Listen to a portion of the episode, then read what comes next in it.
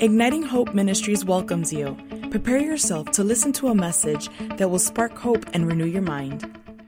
Hi, Steve Backlund here from Igniting Hope Ministries. Thank you so much for listening to this podcast. The title of the day's message is Standing in the Evil Day. Hey, before I get into the message, let me tell you something exciting at Igniting Hope Ministries. During these last two weeks here in November, we are doing a two week special on our new book, The Culture of Empowerment Business and Organizational Version. 40% off on Amazon. You can find that book, The Culture of Empowerment Business and Organization Version. And we're doing 50% off on our Culture of Empowerment online course at ignitinghopeacademy.com that uses that new book. It's a 12 week course. And we believe this is a season right now of leadership getting strengthened, of healthy leadership being created, about the culture of empowerment, eh, how to champion people and how to build big people and not just a big organization. We're fired up about it. Pray with us about this. And this is great for leaders, anybody who wants to increase their influence, have healthy relationships with others, I see leadership teams doing this in businesses, in schools, other places. We wrote the Culture of Empowerment book, my brother Phil Backlund and I, uh, four or five years ago. And that book has been so well received. And this one, we've taken the Christianese, a lot out of it, and made it a book that we want to reach people of all faiths, all uh, persuasions, and make it even a bridge for people to come to the wisdom of God, to the heart of God. So that's the culture of empowerment.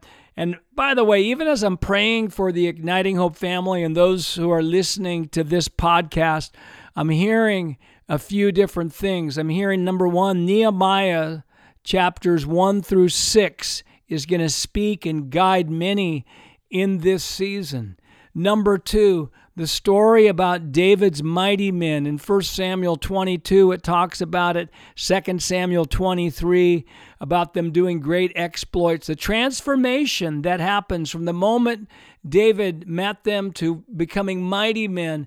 There's leaders here who feel like you have maybe, as David did, a motley crew because it said in 1 Samuel 22 everyone who's in debt, distress, and discontent gathered to David. The 3D people, debt, distress, and discontent, but they became mighty men. There's people around you right now who seem to be in dysfunction, but your belief in them is going to bring them breakthrough. They're going to be loyal and they're going to create massive uh, reformation. And a few other things. I'm hearing one idea is going to change everything for you.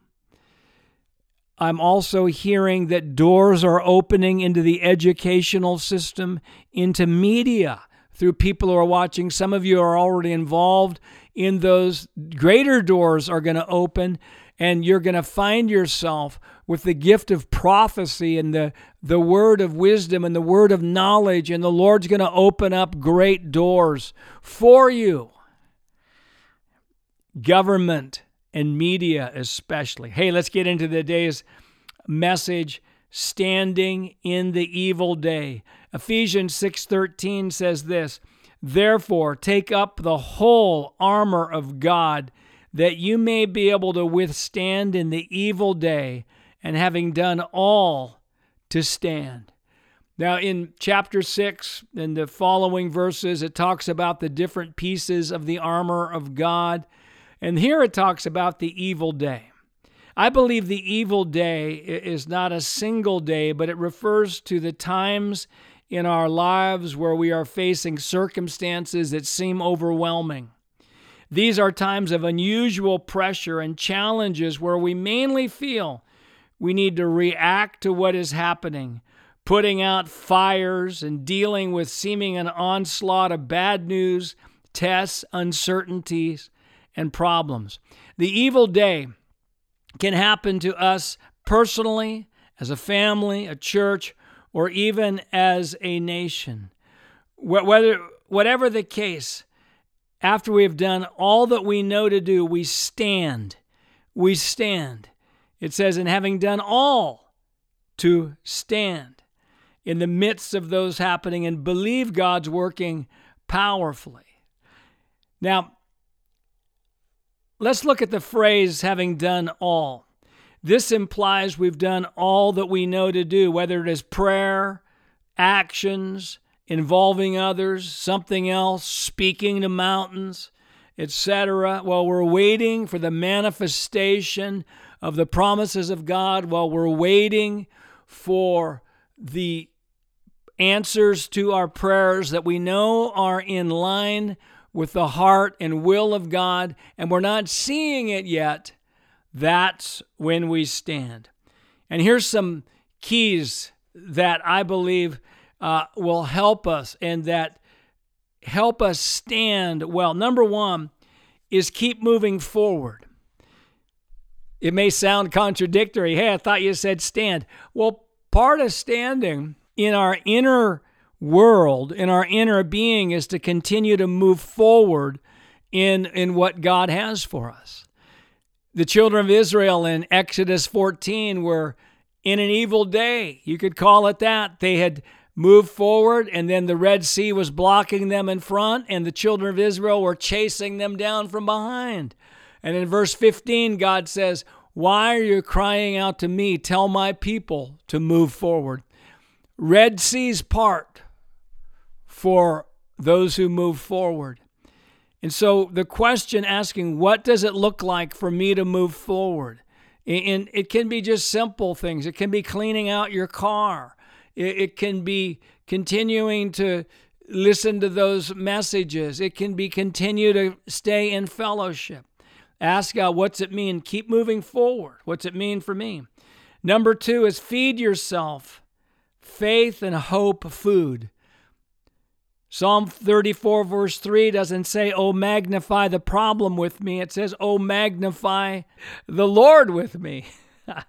now, as we increase our worship and intake of Scripture and inspirational teachings, as we do that, then, then our perspective is going to go higher in the evil day, and we will even know what we're, what we're to do and what we're to believe. Number three is keep connected to others. Isolation makes problems seem bigger than they are. Let me say that again. Isolation makes problems seem bigger than they are. Elijah in 1 Kings 19, he was in a cave, physical cave and a spiritual cave. The signs of a spiritual cave is this that what we believe is true is not true, even though it feels really true. He said, I'm the only one left. it wasn't true. God said there's 7,000 others who haven't bowed the knee to Baal. But when we're isolated, we begin to get a distorted view of what is really happening. And, and the dist- distortion causes us to think the problem is bigger than it really is. Next, we speak life. This, these are keys to stand. Speak life. Hebrews 10:23 says, "Hold fast the confession of your hope without wavering, for he who promised is faithful." Hold fast the confession of your hope. Proverbs 18:21 says, "Death and life is in the power of the tongue, and those who love it will eat its fruit." Romans 4:17 says God who gives life to the dead by calling those things that are not as though they are calling those things that don't exist yet as though they did. Speaking life is powerful. Next is be generous and encourage others. We stand by being generous and encouraging others. As we find God flowing through us to bless others, it will help our own perspective. Next is pour your heart out to the Lord. Bill Johnson says, read the Psalms and find your voice in it. And just, you'll find the psalmist expressing how you feel. Be real with God, He can take it. Next, know this too will pass. this too will pass. Aren't you glad the Bible says that it came to pass? It doesn't say, and it came to stay. Then we bottom line things. We bottom line things. And this is a freeing belief. Here it is. Even if the worst happens, I will be okay. That's the freeing belief. Even if the worst happens, I will be okay. In Daniel 3, the three Hebrew children were ordered to bow down to a, a statue, an idol. They refused. The king threatened to throw them into the fiery furnace. They said, God is able to deliver us. But even if he doesn't, but if not, we're not bowing down. And they were saying, even if the worst happens here, we're going to be okay. And this bottom lining thing is so important in the evil day where we face the worst thing that can happen. And almost always it doesn't happen. Sometimes it does, but usually it doesn't even happen. I've shared the University of Cincinnati study that said 85% of what we worry about never happens. And the 15% that does happen, most people find a successful way to navigate through it. And then a couple more things to do that are keys to helping us stand is avoid making major decisions or conclusions during the evil days. Because in those times, those are not times to trust completely our perspective. And we might be tempted to run from things rather than running to things. And then lastly, recommit to building your life on the rock and not sand. In Matthew 7, Jesus tells the story of the builders. One built their house on a rock, the other stand, and the rock represents those who are following the words of Jesus. The sand represents those who didn't. And when we go through challenges, and as we just assess our lives, and, and certainly as we build our lives on the rock, as we build our relationships on the rock, as we walk in integrity, as we make Jesus the center of our lives, and it's not our will, but His will be done then that will get strengthened. And even in the storms that will come against our house, so to speak, we will stand. Wow, standing in the evil day. And certainly we can look around and we can feel that nationally, even globally, there's some symptoms of an evil day. And God's got the answer.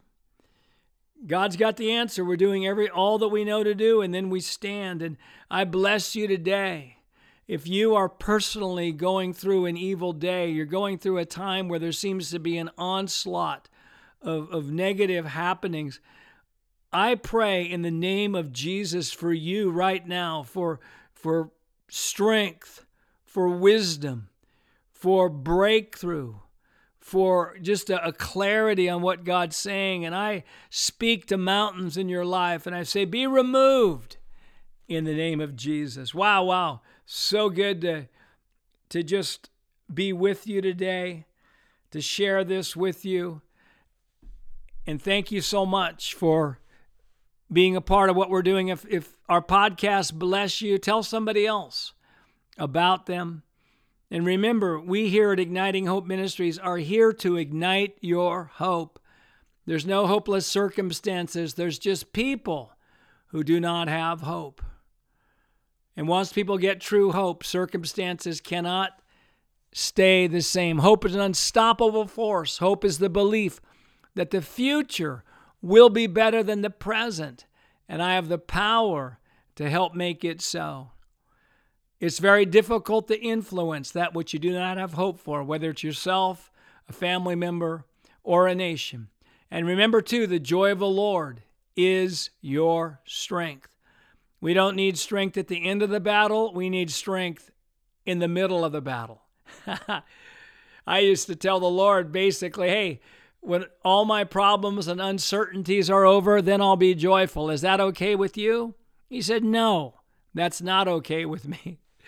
Because there's never going to be a convenient time to choose radical joy. And probably for most, if not all, who are listening right now, Today's just not a good day to walk in radical joy. but let's stir it up. Let's stir it up through thanksgiving. Let's stir it up through delighting ourselves in Him, and He'll give us the desires of our heart. Let's focus on Him, not ourselves. Our faith is not in our ability to do it right. Our faith is in His ability to complete what He started in us. I mentioned at the beginning of the podcast that we're in a time of promoting our new book, The Culture of Empowerment Business and Organizational Version, with our 12 week course on ignitinghopeacademy.com. And this is really a time where I'm just sensing so much in my spirit that this message is going to go viral. This message, people want to be strong leaders. People want to be leaders that others trust. People want to be leaders who not only get great things done, but build big people and treat people well. And this book and this course will help you. So if you are interested in that, on Amazon, 40% off for two weeks, these last basically two weeks in November, or 50% off on the course. Yeah, bless you in that. Hey, thanks so much. Hey, I want to do what I've been doing, attaching great faith to small things that we do. We've been doing this in weeks past of taking five seconds for you to pray for Igniting Hope Ministries, Wendy and I, our family, our team. Would you do that with me right now? Just just mention us in prayer. Let's take 5 seconds.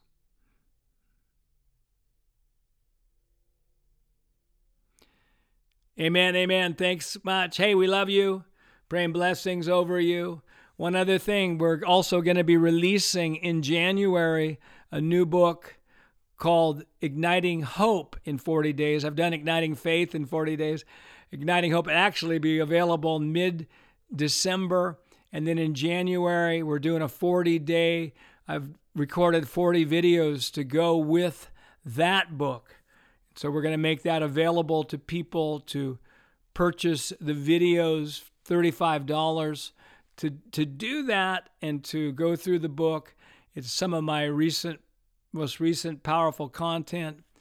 And so if that's something, as you think about the new year, and you might want to do that with another individual or group, it's going to be great. If you're not signed up for our newsletter at ignitinghope.com, you can sign up there and you'll receive information on that. Our annual negativity fast and positivity feast starting in February and everything else we're doing. Bless you much. Bye.